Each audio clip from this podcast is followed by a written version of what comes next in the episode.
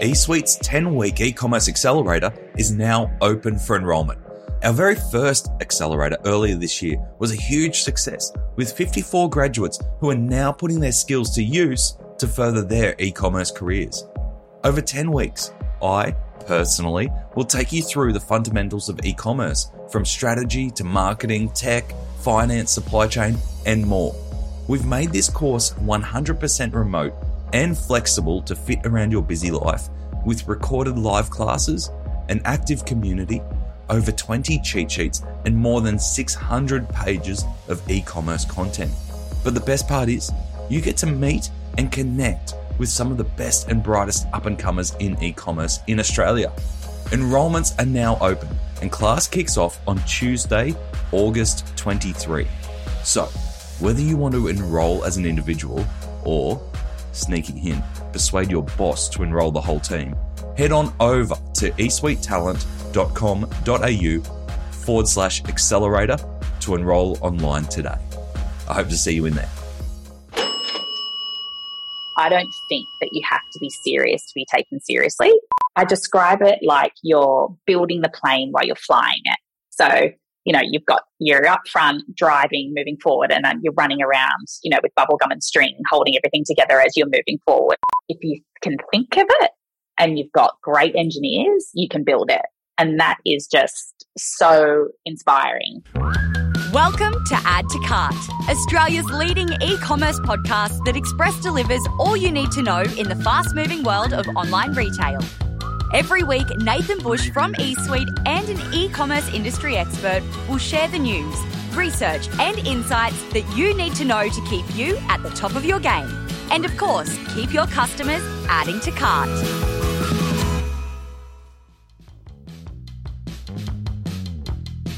Hello and welcome to Add to Cart. My name is Nathan Bush, host of Add to Cart and director at e-commerce talent agency eSuite.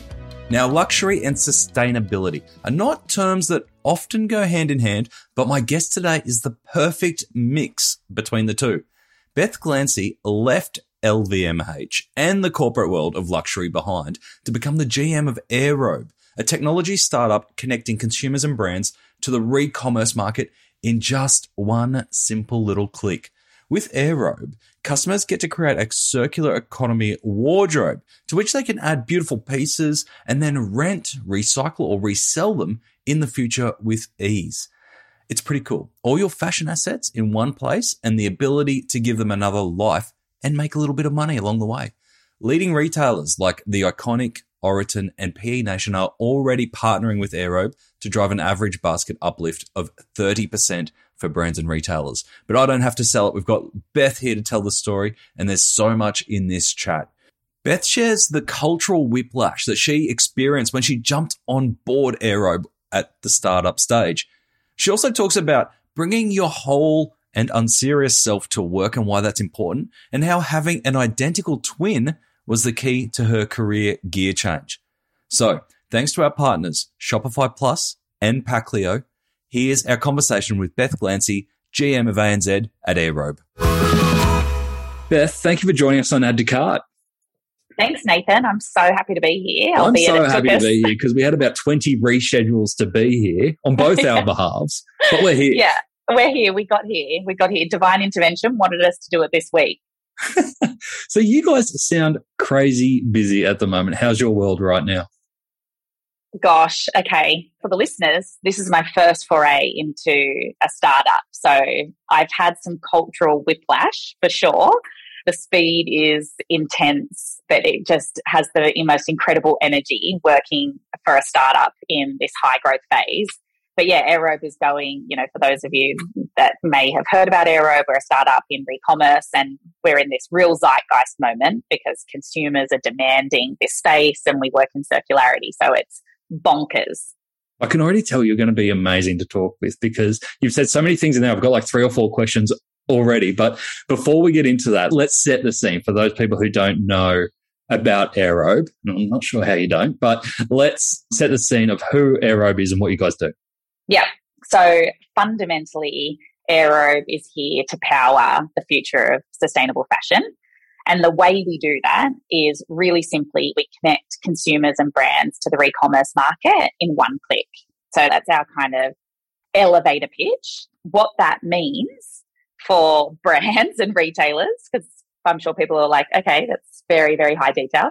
We have a technology offering where we partner with merchants, so be that brands or retailers, where we have a widget that goes onto their site where we invite their customers to add items to a digital wardrobe. So we call it the circular wardrobe, but think of it as like a digital wardrobe where you connect a digital ID to each product that a customer buys.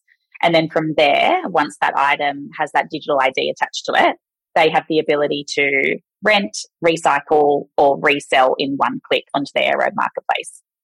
That's very cool. Can we talk through it from a customer's perspective, as in what a customer might see and how they'd experience Aero?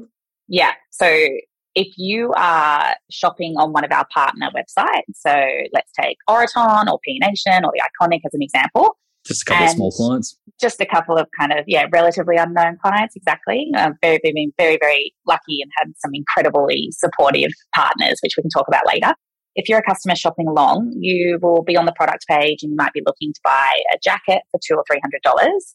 On that product page, you will see what we call the AirRobe widget. And there, what we do is we, there's a widget that has a toggle. So it allows you to toggle that item on. So add it to AirRobe if you like. And we show the customer at the point of purchase in that primary space, the estimated resale value.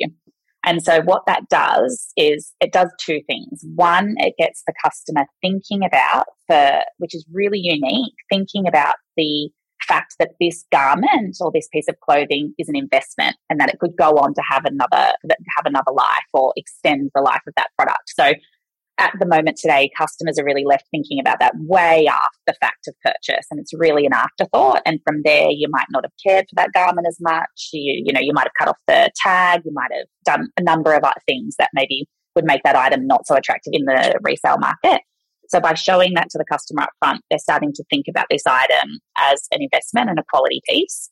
And, and this then the is before thing, they've added to cart. They see that number? This is before they've added to cart. Yep, on the product page when they're thinking about the purchase. So it sits just above the add to bag and we help conversion and average basket. So, and the second thing and what gets our merchants really excited is that because we show the estimated resale value, what we know to be true now is that we lower the, what we call the total cost of ownership in the customer's mind. So similarly to how a promotion works to drive conversion, we don't discount the product, but we're showing to the customer okay, so this product's 300, but the estimated resale value is 150 or 200. So actually, this is only going to cost me $100. And that is the magic moment for Aero. And that's where customers get really excited and where merchants really see the e commerce enablement factors. So average basket conversion and some really other juicy metrics go up accordingly. Amazing. And do you have to be signed up as an AirRobe account from a customer perspective in order to be able to see that, or it just goes to everyone? It goes to everyone. And so um, the widget, if it sits on uh, one of our brand partner sites, we it will appear on the product page, and we pull that. So our pricing algorithm scrapes our own marketplace as well as other marketplaces, and it looks at things like brand, material, the category, so a dress versus a shoe versus you know a jacket, and that algorithm then presents back that resale value item in in real time to the customer so it helps her or him or they understand the value of that item and then from there once they've added it to AirRobe, assuming that they do want to you know think about maybe potentially reselling it there's no commitment there's no mm-hmm. fees mm. it's just it's kind of like what we say just future you will thank you you know, it's kind of like you might not want to do it now, but trust me later, you'll thank yourself for doing it. I need that in all areas of my life, not just what I buy. Future you will thank you here, here, and here. And then from there, so a customer checks out as per normal. And then on the order confirmation page, a customer will be prompted to one, either view their AirRobe account if they've already an existing member and perhaps have already used it on another site or on that site earlier, or you will then be prompted to create an account of which then all the information is pulled in and saved. Right. And I guess from a customer's perspective too, there's that other aspect of it in being able to see your wardrobe all in one place too, like the value of your wardrobe too. It's incredible. So your circular wardrobe which, you know, I now have a lot of items in there. Obviously, I'm working for AirRobe. by, you know, I'm drinking the Kool Aid. I am absolutely attached to my circular wardrobe. You're making the exactly, Kool Aid. That's what you're doing. You're not just drinking. I'm drinking and making exactly at the same time. It's so powerful because your circular wardrobe is a digital representation of everything you've purchased. And hot off the press, scoop for you, Nathan. Yes. We are launching with the iconic in a week and a half the ability to add all of your historical orders to AirRobe. So anything you've ever purchased from the iconic in the last seven years, if it's over a certain price threshold, because we've done some kind of scientific analysis around how old the item will be and what we think the value will be, you'll be able to instantly add the back catalogue of your digital wardrobe for the last seven years to AirRobe. That's amazing. Yeah, really, really, really cool.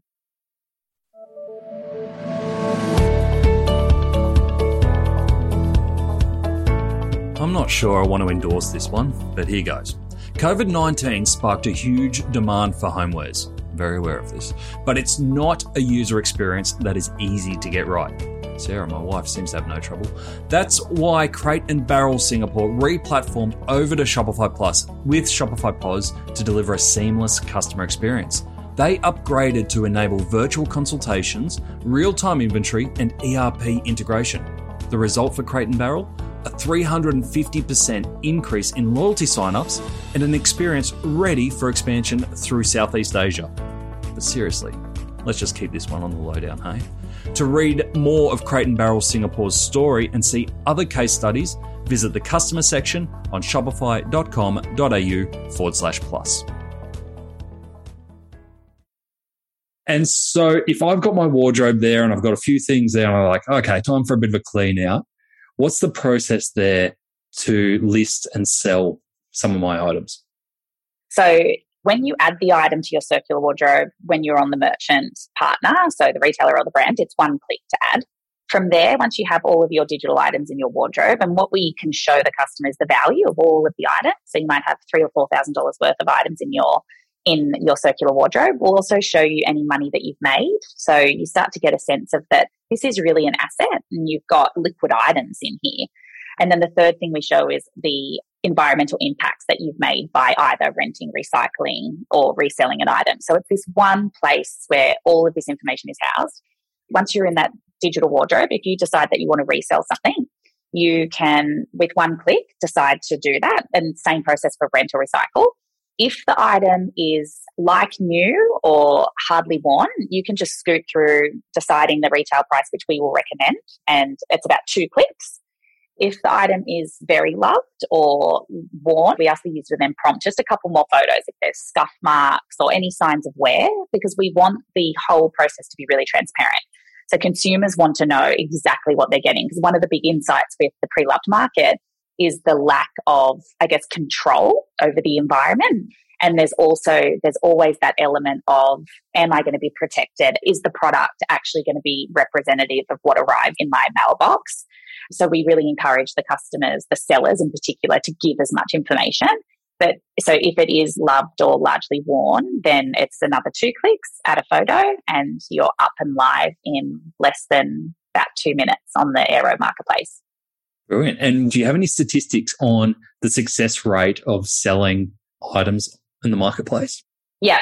So it's very varied depending on the category. It's like anything, it's particularly in fashion. So if you think about occasion wear, so if you are going to buy a dress or an item that is in season, you know, it's been worn to a wedding, you've Instagrammed the heck out of it, everyone's seen it.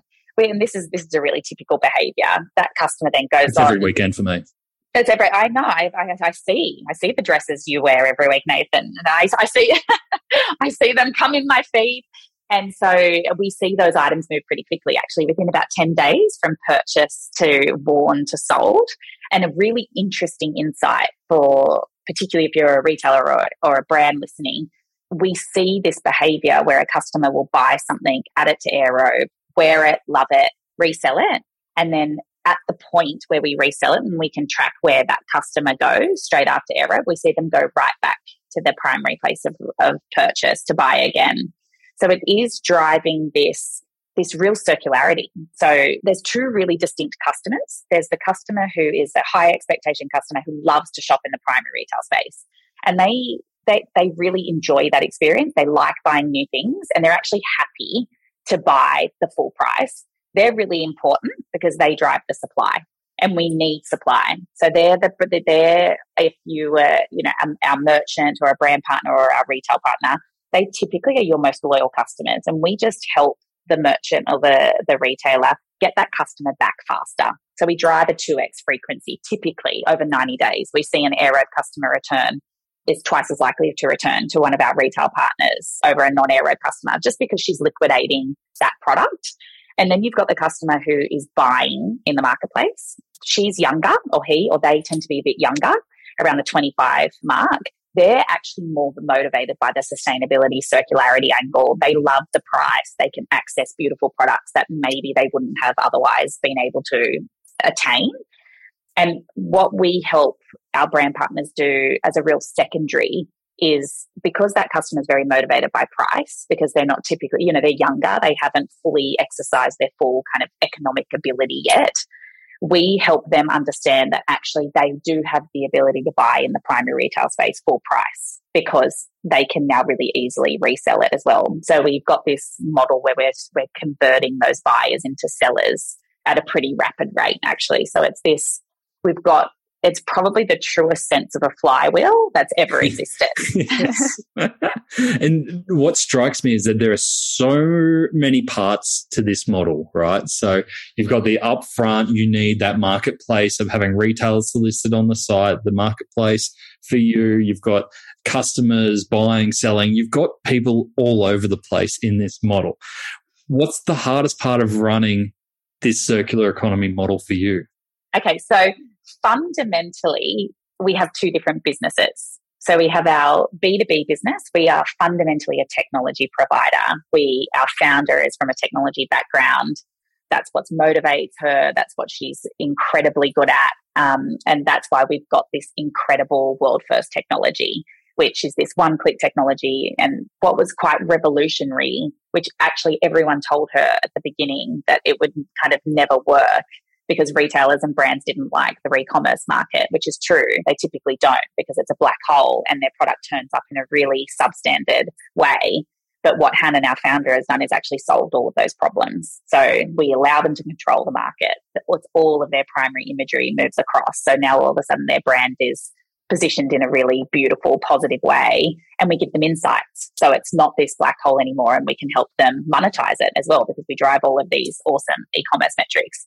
But yeah, we've got this business to business component of our business. How many times can you say business in one sentence? And then we have our consumer business, which is our peer to peer marketplace. And they are intrinsically linked because what is going to make our marketplace win and be better and differentiated from any other peer to peer marketplace that exists today is because we can unlock supply and we can unlock really meaningful supply in a much shorter time frame than others can, just purely because of the one click technology.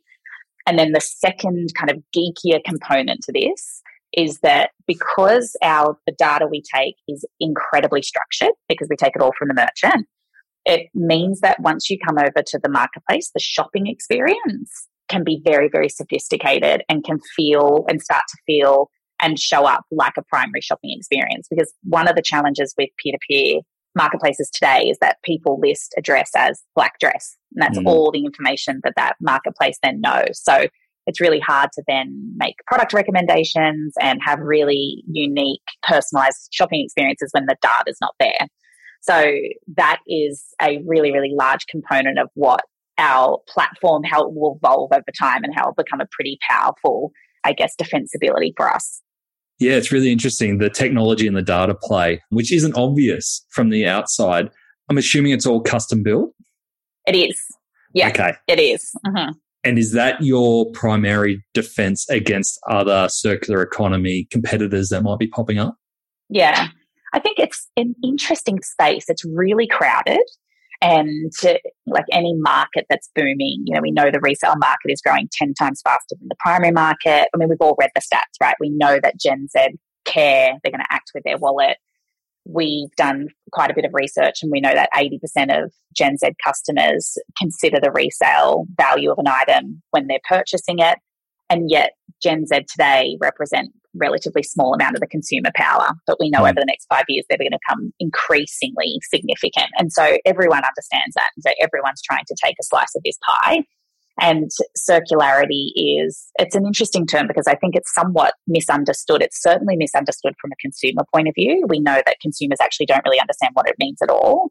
Whereas industry, you know, through going on deep sustainability journeys, understand that this is one really big part of what you can do to be a sustainable brand.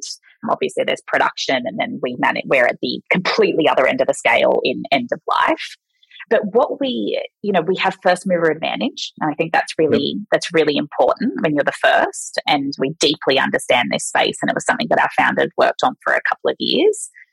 But I think one of the, our biggest defense abilities will be that our founder is from a technology background and actually she's built a technology company. We're not a whilst our peer-to-peer marketplace is fundamentally about fashion and you know we are about solving for circularity in fashion today that's one vertical whereas our global aspirations over you know the next 10 15 years is much bigger than that it's really about our highest mission is to power the circular economy through technology and that is not necessarily fashion alone it will be multi vertical across kind of many many iterations but really, which is what's so exciting about working for a technology company, yeah. which is new to me, having worked in traditional retail, is that if you can think of it and you've got great engineers, you can build it.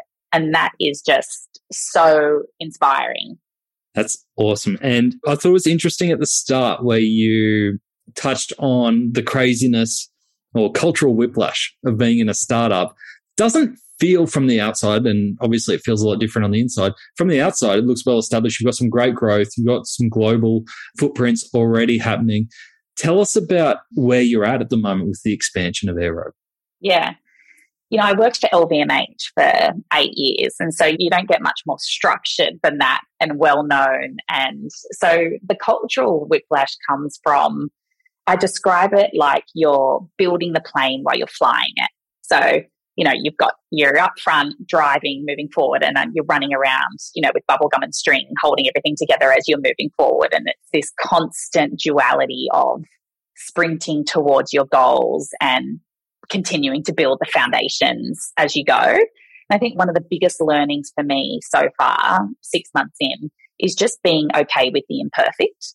So when you run, I ran Sephora for many years, having worked at LVMH, actually perfection is actually built into LVMH's values.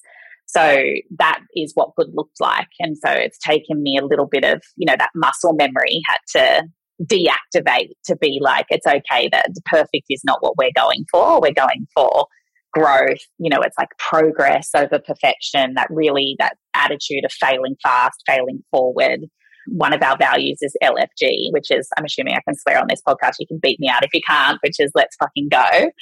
So I love and It's just, it appears everywhere on our Slack channels, LFG, LFG, and it just is the spirit of, you know, what we are and what we do. And it's just, it's our truest value because it's what we embody in terms of we just, especially from the beginning, we got told no a lot. And it was, we just powered through. We just continued to kind of recreate this industry, which at the end of the day, we've been working with some, you know, a lot of traditional brands.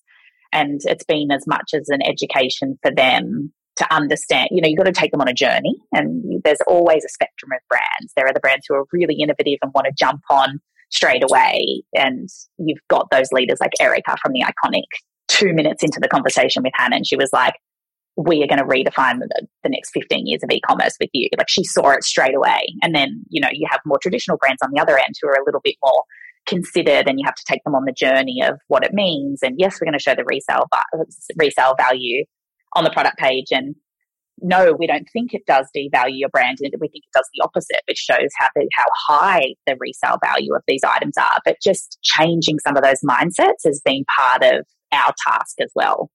I can imagine there's a difficult communication piece there where you've got this mission to grow circular economy and save the planet. But at the same time, you've got to go into retailers and go, this will actually help you sell more as well. Yep. How do you balance that? And what's the typical pitch that you give to retailers? You've already mentioned some great stats. Um, how do you pitch it? Yeah. You know, it's balancing the commerciality of what we do and the intention of circularity and sustainability is something that AirRobe has had to really finesse because at the end of the day, most sustainability options today cost businesses money.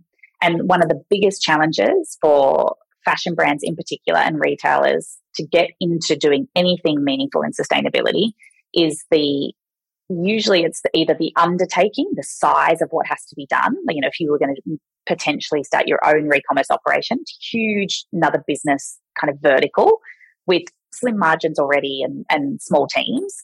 Or if it's in production, it's a really arduous, long process. So we know that it's incredibly, there are a lot of barriers and it not always the most commercially viable. And on the other hand, with Aero, we're saying we believe that fashion should thrive. We believe in the seasonality of fashion. We're not we're not utopian in our belief system that people will only buy five things and be happy with them for two years.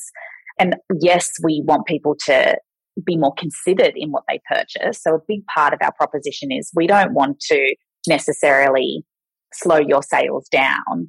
We want consumers to trade up into higher value, better made, better quality items that wear well, launder well, and can be resold. So that high expectation customer that we spoke about, because at the end of the day, we're dealing with a customer who still continues to want to buy in the primary retail space. We want to serve her. And what we want to do with her is make the reselling process easy. If we can remove all of the friction, then they will be more inclined to enter into circularity. And the biggest insight today that the reason why people don't is because it's too hard. And if you think about the current options in resale that you have available as a customer, the listing process hasn't really been reinvented since eBay launched 25 years ago. It's still the same, where the customer has to go on, take the photos, literally field by field, fill out all the information. So we solve for that. We allow this customer now to be really actively circular when she would never have done so otherwise. And then we have this other customer who only wants to buy secondhand. And so we're just feeding the supply to her. And so you can see that we've kind of joined, they were two semicircles, let's call them, and we've joined them together. The pitch for brands and retailers is that we give them access to circular, the circular economy in one click because we, so to go a little bit geeky, we have pre integrations with Shopify, BigCommerce, and Magento, and soon to be Salesforce, which literally means you download the app and you're pretty much ready to go. We do some formatting, we do some mapping. You call it dresses, we call it dresses, you call it blouses, we call it shirts, whatever it might be in the background. And you can be up and running with us in three days. No setup costs, no fees. And you're literally entered into the circular economy with an amazing customer offering by the end of the week. Wow. And so do the retailers pay at all at any point in the process? So it's completely free to become a circular partner and to get the widget on site. From there, when your customers start using it, we take a small transaction clip at the point of purchase when an item is added to AirRobe. So if you have 100 transactions in a day and 10 are added to AirRobe, those 10 will incur a small percentage fee. And the reason why we do that is what first and foremost, we offer the end to end circular offering. So we cover all the customer service, all the risk, the insurance. We have an escrow payment system to ensure that you know any argy bargy between sellers and buyers, it's all managed. We have a warehouse where we take back all disputes, etc. We manage all the recycling and obviously the technology that powers the whole system. And secondary to that, we drive this on average 35% uplift on average basket across all of our merchants. And it can be, depending on your price elasticity and the category that you play in, it can be as high as 55%. So if you're a multi-brand retailer and you have really vast merchandise, you can have an average basket uplift up to 55, but on average we see about 30, 35. That's big. And do you, apart from those benefits, do retailers get any access to the data that you hold around customers, as in your customer shops with you, but they're also most likely to shop with these people or buy this? Yeah. So a little bit of the magic sauce is part of the the pitch of AirRobe and what you mentioned before is that it, we've got this business to business model, we've got this consumer model, like the elevator pitch turns into not an elevator pitch, right? It's like it's like how much time do you have? But the, the benefits to the merchants are so layered. You know, first and foremost, it's entry to the circular economy. And then there are, and depending what you're motivated by, there are all of these secondary benefits like the elevation of your brand in the secondary space. You know, our designer brands love that because all of a sudden their brand is being represented in the truest sense of who they are because we take all the primary imagery. The second one is around data and insight. So, two main buckets. You get all of your impact reporting. So, any action that happens through the widget will give you full access to CO2 emissions, water saved, kilos of textiles diverted from landfill. And then the second to that, which is I think even more exciting to the merchants, is so we give them all of the e-commerce enablement metrics that we help with on sites, average basket, frequency, conversion, and abandoned cart. So we give access to that every month. And then secondary to that, we show them what's happening on the marketplace. So the products they're selling, the price they're selling for, the demographic of the customer, what else they're buying, who else they like. And then the kind of last hurrah is we have marketing programs where we, it's in AirRobe's best interest that we don't own the customer solely. We want that customer to go back to the primary retail space because she's driving supply.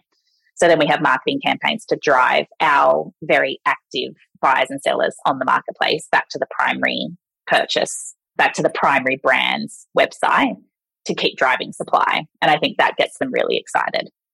It's a lot, isn't it? It's a lot. Yeah. I'm literally like, we do a pitch in half an hour. And look, most of the time I get it out, but it's like I can talk fast and sometimes I go at a two and a half speed to get through it. You've refreshed your website, the new range is about to drop, you've never had more customer service options. Hey, but take a look over there at that boring pile of packaging boxes. Ugh, ugly. Time to give that some love. Luckily, Packleo is here to bring some joy to your customers' delivery and unboxing experience. It's been ignored for way too long. With vibrant colours, cool designs, and eco friendly credentials, there are no more excuses for boring boxes. Even better, Packleo is Australian owned and operated with same day dispatch and 14 day returns. There's nothing boring about that. Check out the Packleo range of e commerce packaging options at packleo.com. That's Packleo, P A C K L E O, packleo.com. What inspired you to come over and be the GM of AirRobe? Like you said, you've got an amazing retail career with some of the best brands around the planet. What was it that Hannah said to you to go, that's my next mission? There were a few things, but I, I'd been at LVMH for eight years and I had run Sephora through COVID. So, you know, no easy task.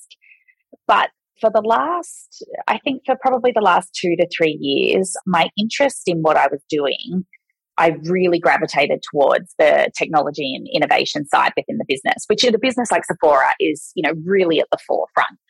But I felt really engaged and really motivated and alive on those projects. But ultimately, when you work in retail, your bread and butter is your stores. And, you know, it's the physical footprint and it's the the energy and the experience that you can have in that physical space is what makes you different, particularly when you're a brand like Sephora. And so I started to reflect on what was getting me excited and what the space that I wanted to be in, coupled with the fact that I'm an identical twin and she is the chief of staff at Atlassian and has worked in tech for a long time. And I'd always seen the culture and the lack of boundaries that they place on themselves by being a technology company and watching that from the sideline and then realizing that I had this kind of real gravitational pull towards it within the environment that I'd worked in really made me start to think about a different career path. And I'd gone on that journey and I'd started to talk to people and I'd put some feelers out there. But it's interesting when you're 40 and you're at a certain level, at a GM level, you want to cut across into a technology company and you don't have any experience in technology. that was an interesting conversation to have. so, tell me about your experience with product and engineering teams. Um, none, but I can, but I'm a fast learner, and so I'd gone on a bit of this journey, and it was actually very serendipitous. I'd reached out to a colleague who I knew from Afterpay, she's very senior at Afterpay. I'd seen she'd invested in another business and I was interested to see if I could personally invest. And I reached out to her to have a chat. And she said to me, I can actually do one better for you. Have you heard of AirRobe? And I said, I have. I just saw them launch with the Iconic. And she said, I am an investor and an advisor, and they're looking for someone just like you. Would you go and talk to Hannah, the founder? And in my head, I'm thinking, I'm never going to go to a startup. You know, know thyself. I was like, I can't even do invoices. I haven't done an invoice for like 10 years. Literally, that's what I said to her. And I said, but you know, like never say no, right? Never say no. So let the door swing open. Took the phone call with Hannah, took it in the car on the way to work because I thought, you know, I'll be polite, take the call, but I'm never going to take it, never going to join a startup. And within 10 minutes of her talking to me about the product, I was like, where do I sign? It was the belief in what she had built. And then as I scratched the surface to what she'd built with, you know, a really, really small team around her, what she was able to achieve, you know, signing the iconic as pretty much one of the first brands in Australia, I was like, okay, well, obviously they've seen something in Hannah as a founder. Everyone talks about the what they see in her as a founder. Um, incredibly tenacious, the most driven person you know I've ever met, and yeah, she's just literally doesn't say doesn't take no for an answer, and that's really inspiring to be around. You know, just that unwavering faith in what we're doing. So that's really really powerful and breeds a lot into the culture and yeah, from there we just had a series of a series of conversations, and yeah, literally the rest is history. We made up the job. We were like, you know, the, the, the job didn't exist. It's not like she particularly wanted a GM, and I've got this like I'm the GM of Australia and New Zealand, and I'm global head of partnerships, and I also look after marketing and customer experience. And I do, you know, it's a startup like you wear a hundred hats, right? And she was like, you know, what do you, what do you want the title to be? And I said, to be honest, I don't really care. Like, what are we? And she said, look, well, I'm going over to the States why don't we call it a GM Australia? You can then make sure that this is successful here as our founding market, and I can focus on on the states and Europe. And I was like, okay, done, let's go. LFG. L- yes, Nathan. See, it's catchy. LFG. Speaking of LFG, in your first six months now, has there been a moment where you have been uncomfortable coming from that background that you talked about and having to have that moment of, yep, it's not perfect, but this is what we've got to do for growth? LFG it. Yeah, every day. like, honestly, every day. I think uncomfortable moments, you know, the whole process of leaving the comfort of being a senior executive in one of the biggest, most well known luxury organizations in the world to go to an unknown startup. If I could replay some of the conversations I had with some people at LVMH when I told them that I was leaving, you'd probably have a good giggle. But I mean, that was just oh, they, I think they just thought I was mad. You know, you can die at LVMH. The thing is, is once you get to kind of that that GM level, you'll just move around to all of the brands, you know, and that's just what you can do. And and that's amazing if you want to do that. But I was just wanting more. I wanted, you know, and they are all very different, but it's same, same difference, you know, steeped in clienteling, luxury. And the more you go up, the more you'll you'll move into those kind of luxury brands, which was even more moving away from the technology into the retail store because luxury is all about that in store experience and less about the technology piece. So, yeah, every day uncomfortable. I think the hardest thing for me has been operating in the chaos and knowing how much it's the balance between we need some structure and I'm good at that and I've worked in, in really structured organizations and I know what good structure looks like but then too much structure slows a business down. And so just trying to find that balance and flexing where I think we need it, but then not wanting to kind of slow, dampen the LFG spirit, right? But I laugh at what, okay, I'll tell you one, tell you one example. We organized a, a customer wine night where we wanted people to come and meet us to interact with the new prototype of a feature that we just launched. And so we were like, okay, we'll email our customer database and we'll hold it in Sydney and it'll be great. And on Tuesday, you know, we'll have 30 people turn up and it'll be great. And so obviously we email the database and two people come back. And, you know, who, more people came back than that, but the two people who could be available on the night, on the Tuesday night in Sydney for what we wanted, there was two people. And so it's just, you know, from there, what we, you, you know, you basically just call upon friends and friends and friends, and you just walk down to the office next door and knock on the door and ask if anyone wants to come up and be part of our wine and cheese night. And, you know, just this sense of, it's almost like, what would you do if you just needed to pull some people into a bar to ask them some questions. You'd probably bring some friends. You'd offer a little $15 gift voucher. You'd knock on the office next door. You'd probably ask the people at the bar if they were interested. But I was coming from a no, it needs to be structured. We need to have this customer list and it all needs to be very above the line. And and so just this, like, and everyone else around me who'd worked in startups their whole life, they were like, it's fine. We'll just, I'll just go get some people from my old work. And so just that kind of just scrappy, go with it, no rules. And it's like a muscle that you have to deactivate. Like really, really just, it's that you've got a default mode and I really consciously have to show up in a different way. And uh, like it probably goes both ways, right? Is that they get a lot of benefit from your structure, bring some of that structure in. It's just where does the balance lie, especially when you're talking to engineering teams that are really good at what they're doing. They're building a custom product, which would be of all sorts of depth and complexity that you may never ever know. How much control do you come in and just hand over? It's just this constant kind of we'll figure it out, you know. And one of the things that I like the most actually is that unlike in structured organizations where you, you know you're in a department and you're doing your thing and then you hand something over to someone else and they do their thing and then you know it's so common to work in silos when you get into big organizations. One of the biggest challenges corporate organizations have is you know, how do we better work as teams? And maybe we shouldn't have functions. Maybe we should have cross functional heads and all that jazz, blah, blah, blah. We've all, you know, heard about it the thing that comes with when you work at a startup is that you don't have that. Everyone's doing everything. Like it's so flat. And, but what's amazing about that is your, you know, my own personal learning journey and learning curve has been exponential because you're in the engineering meeting trying to figure out something that one of your merchants want and you're in there talking to them about it because there's no one else. There's no one else for me to brief to them for them to brief someone else which is what happened in my old job. You know four people down you'd eventually get to the people doing the work. You're in there and then you know you're pitching to a merchant. We could be down meeting with one of australia's designer brands in melbourne. The next day you're on a phone call with the engineers. Then you're trying to work on your values and then you're working on people policies and you're hiring and you're like you're you know you're doing all of it and then you're writing a press release. Like it's incredibly high low work but it comes with this energy that has really ignited a kind of fire within me See, this is why I wanted you on the podcast to give you the moment of that low work so that you can go back and do the high do the high work. Yeah. Trust me, this is high work. I'm loving this compared to kind of data entry or invoices. so for everyone that I have learned how to do invoices and I'm now, you know, they, they're easy. They're easy. done. Thank you. Thank you. Personal development. I'll plot it on my review of which we don't do because we're yeah, I was about to say, you I know it's early days. Do you think you could ever go back to corporate life now?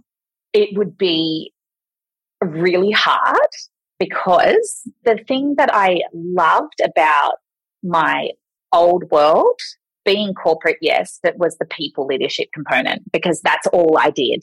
So I just very, very deliberate people leadership and mentoring and coaching was a really, really big part of my job. And I do miss that because at AirRobe, it's much flatter. Yeah, of course, there's natural leadership, right? That just I can't help myself. Just who I kind of who I am and what I default to. But largely that really structured leadership component I don't have anymore. But so I miss that. But the thing that you realize, which I guess is probably a bit of a necessary evil, but when you get into bigger, structured, more corporate organizations, you spend a lot of time doing business with yourselves. And if I think about the majority of work that I did at my time at LVMH and at, you know, even David Jones and those bigger organizations, it's all like it's a lot of internalness, not a word, but you know, you're really the best way I can describe it is yeah, doing business with yourself. And at AirRobe, there's none of that because everyone's just available on Slack and phone and you're figuring stuff out on the fly. And so everything's really outward. Everything you're doing is like maximum output to drive the business forward. There doesn't seem to be a lot of unproductive time. And I think if I went back having now been in this space, I'd be sitting around being like, wow, we are moving at a turtle's pace. It would feel slow. It would feel really slow. The leadership point that you made was really interesting because I totally get the corporate version of leadership, but do you think it's just a different version of leadership that you're showing in that you're kind of in with the team, you're on the tools? It's just a different type of leadership rather than more structured, you know, leadership. We'll do performance reviews, we'll do all that sort of stuff. But like can you be more of an authentic leader in a startup situation? I don't think it's either or. I think what's different is you lead from the front at a startup because you are you're in there doing it alongside them. I think a comparison I bring is probably just the balance of time that I spent doing the leadership stuff versus doing the doing because at AirRobe it's like a lot of doing, right? But absolutely the leadership, it's authentic because it's not premeditated in any way. It's just how you're showing up every day. And someone said to me the other day, wow, Beth, you really do. I actually knew this person before I hired them at AirRobe and I knew them before as a friend. And he said to me, wow, Beth, you really bring your whole self to work. Like you are the Beth I knew personally is exactly the Beth at work. And what I would say is in an AirRobe is like full permission. You know, when you're in a startup, there is no politics. There's no turning up to be a different version. There's no showing up to manage up to do this to this boss or. And you probably couldn't hide it if you wanted to. I couldn't. And, you know, I tell this story. David Jones was really serious culture. It was very traditional. It was very I would say it was quite stiff and it was very serious. And I'm I don't think that you have to be serious to be taken seriously. And I'm the opposite of that. You know, I think that we should be fun and laugh and, you know, we're not saving lives, but we can still get shit done. And I really struggled in that environment. And I remember when I first started, I literally used to walk into the office and be like, okay, I'm going to be more serious today. Like, I'm going to show up in a more serious way because I looked around and that was all I saw. And it's like, this is that classic narrative that we have now that if you can't see it, you can't be it, right? Which is the whole diversity the whole philosophy of diversity is based on that. If you can't see it, how can you be it? And at David Jones, I just didn't see myself uh, in any of the leaders, like because they were all so serious. And I just really realized that that wasn't for me. And then, really interestingly, I did a complete backflip because my next job after that was Benefit Cosmetics. And I don't know if you know much about Benefit Cosmetics, Nathan. I can see that you've got wonderful eyebrows. So I'm assuming you've been to the been to the brow been to the brow bar. Spot on. Um, The whole culture of Benefit Cosmetics is fun. It's their, you know, the slogan is laughter is the best cosmetic. So it was the, I couldn't have had more of an opposite culture where I wore a wig at least one day a week at, at Benefit because we were always doing something ridiculous. And that was when I realized that I was like, oh, okay, I can be who I am, which is this big, vivacious, like fun filled character, but still be taken seriously and still be a leader. And that was a really, really important lesson for me because up until that point, I hadn't seen myself at a leadership table before. And so I didn't think that I was wired to be that because I didn't think I was serious enough. And then you realize actually that the authenticity of what you bring is a really big draw card for, you know, the appeal of people like me. Yeah. Oh, what you've said then resonated with me so much, obviously. I've come from a corporate background as well at one point in my career, and it took me a long time to unwire some things were great. There was a lot of structure and a lot of models in there that helped, but the whole model is to try and turn you into a type of, and I call it a manager rather than a leader in those organizations. They want you to, to, manage one way. So it took me a lot of unwiring. And I think a lot of people listening to this will be hearing this and will, will really help them bring their whole self to work. I love that expression. I think it's one of the best compliments you can get if someone says you bring your whole self to work. Agree, agree. It's nice to see that they see that in you. And it's like, it's so funny. You get wired having to work this in a certain environment to when Hannah, my founder, will message me and say, Hey, can we chat? And my instant reaction is shit, something's happened. Because in my old world, if your boss messaged you out of the blue and said, we need to chat, it was bad. You know, something had happened. And I still, six months in, which happens like every day, five times a day. And I'm only just starting to unwind this kind of knee jerk reaction, this like Pavlov's dog's response to this message, which is just, it's so interesting how we get, yeah, we get trained to operate in a certain way. Absolutely.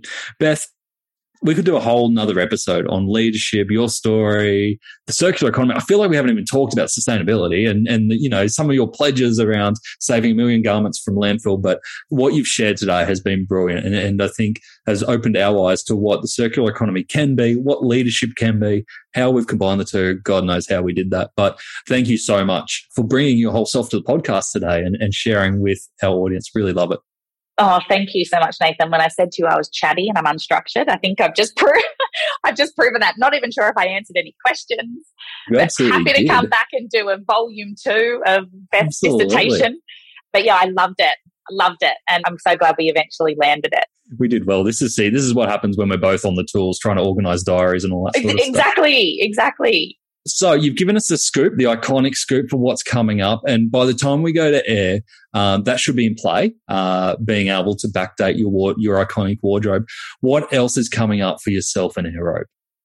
Look, the focus at the moment is international expansion. So the US and Europe, at the end of the day, we're in fashion and circularity and the heartbeat of the industry is in the States typically or in Europe. So we're really aggressively working with merchants, retailers, brands in particularly in the US at the moment to create that network of partners. Because as you know, it's, it's kind of what's going to make us different. And so we're nothing without those partners. And then the next big one off the rank that's probably pretty exciting will be in store integration. So at the end of the day, 80% of all purchases still happen in store. So we, you know, if we want to make, if we want to actually have meaningful impact in circularity, then we need to be able to be capturing all of the purchases that happen in this fashion space. And so that's a pretty big one. That's awesome. Beth, if we've got retailers listening to this and saying, oh, I'd love to be involved, or even people with a massive wardrobe going, how do I start getting involved in helping the circular economy, what's the best place to get in touch? You can go to the website and fill out a form and it'll come to me. Otherwise, you can just email. you, otherwise, you know what? Just email me at beth at airrobe.com. Very, very easy. But as a consumer, what I would, any consumers listening, I would say the best place to start is when you buy something on one of our partner sites. You know, like the Iconic have half of the female population shopping with them. So next time you jump on the Iconic, add something to AirRobe, create an account, because the thing is with circularity in this space is that we just have to start. So we've all been on this journey. No one is perfect. This space is riddled with the Jesus complex, which is you stick your head out and say you're doing one thing and you're so fearful of now being criticized for everything that you're not doing. That is not what we're about. It's about just starting progress over perfection. And that is up to, that's down to individuals as well. Just sell one thing, buy one pre loved thing. And that impact globally would halve the global, would the halve the CO2 emissions coming out of fashion. So you really, really do have the power to make huge change just in yourself. Beth, thank you so much for joining us on Add to Cart. Really appreciate you taking your time. Thank you so much, Nathan. Loved it. It's funny, that was the first time that I actually got to meet Beth when we were doing that conversation. But I saw her again at online retail and she was going up an escalator and I was going down the stairs and we had this weird moment where she yelled out and everyone was like, What the hell's going on? But it was so good to see Beth. I love what she is doing with the team at AirRobe. I think it's really important and it's actually really smart technology and great way for retailers to get on board. All right, three lessons that I've taken from that chat. Number one, digital ID for product. It was a bit of a throwaway line in there, but Beth's reference to digital ID for a product opens up so many possibilities. Now, most businesses have been obsessed with digital IDs for customers to track lifetime value and return customers, but what if we did it with product lifetime value as well? With the emergence of blockchain and an increased focus on sustainability, expect to see more digital product IDs increase in importance. Number two, couldn't get away with not saying this. Let's fucking go. I love this value from the AirRobe team, but it doesn't come without its challenges. As Beth mentioned, she comes from a very process driven and a well resourced background with some of the leading global brands. And then she's coming into this LFG mentality. Um, so there is a really important balance to get right, but e commerce, it's just too fast not to LFG.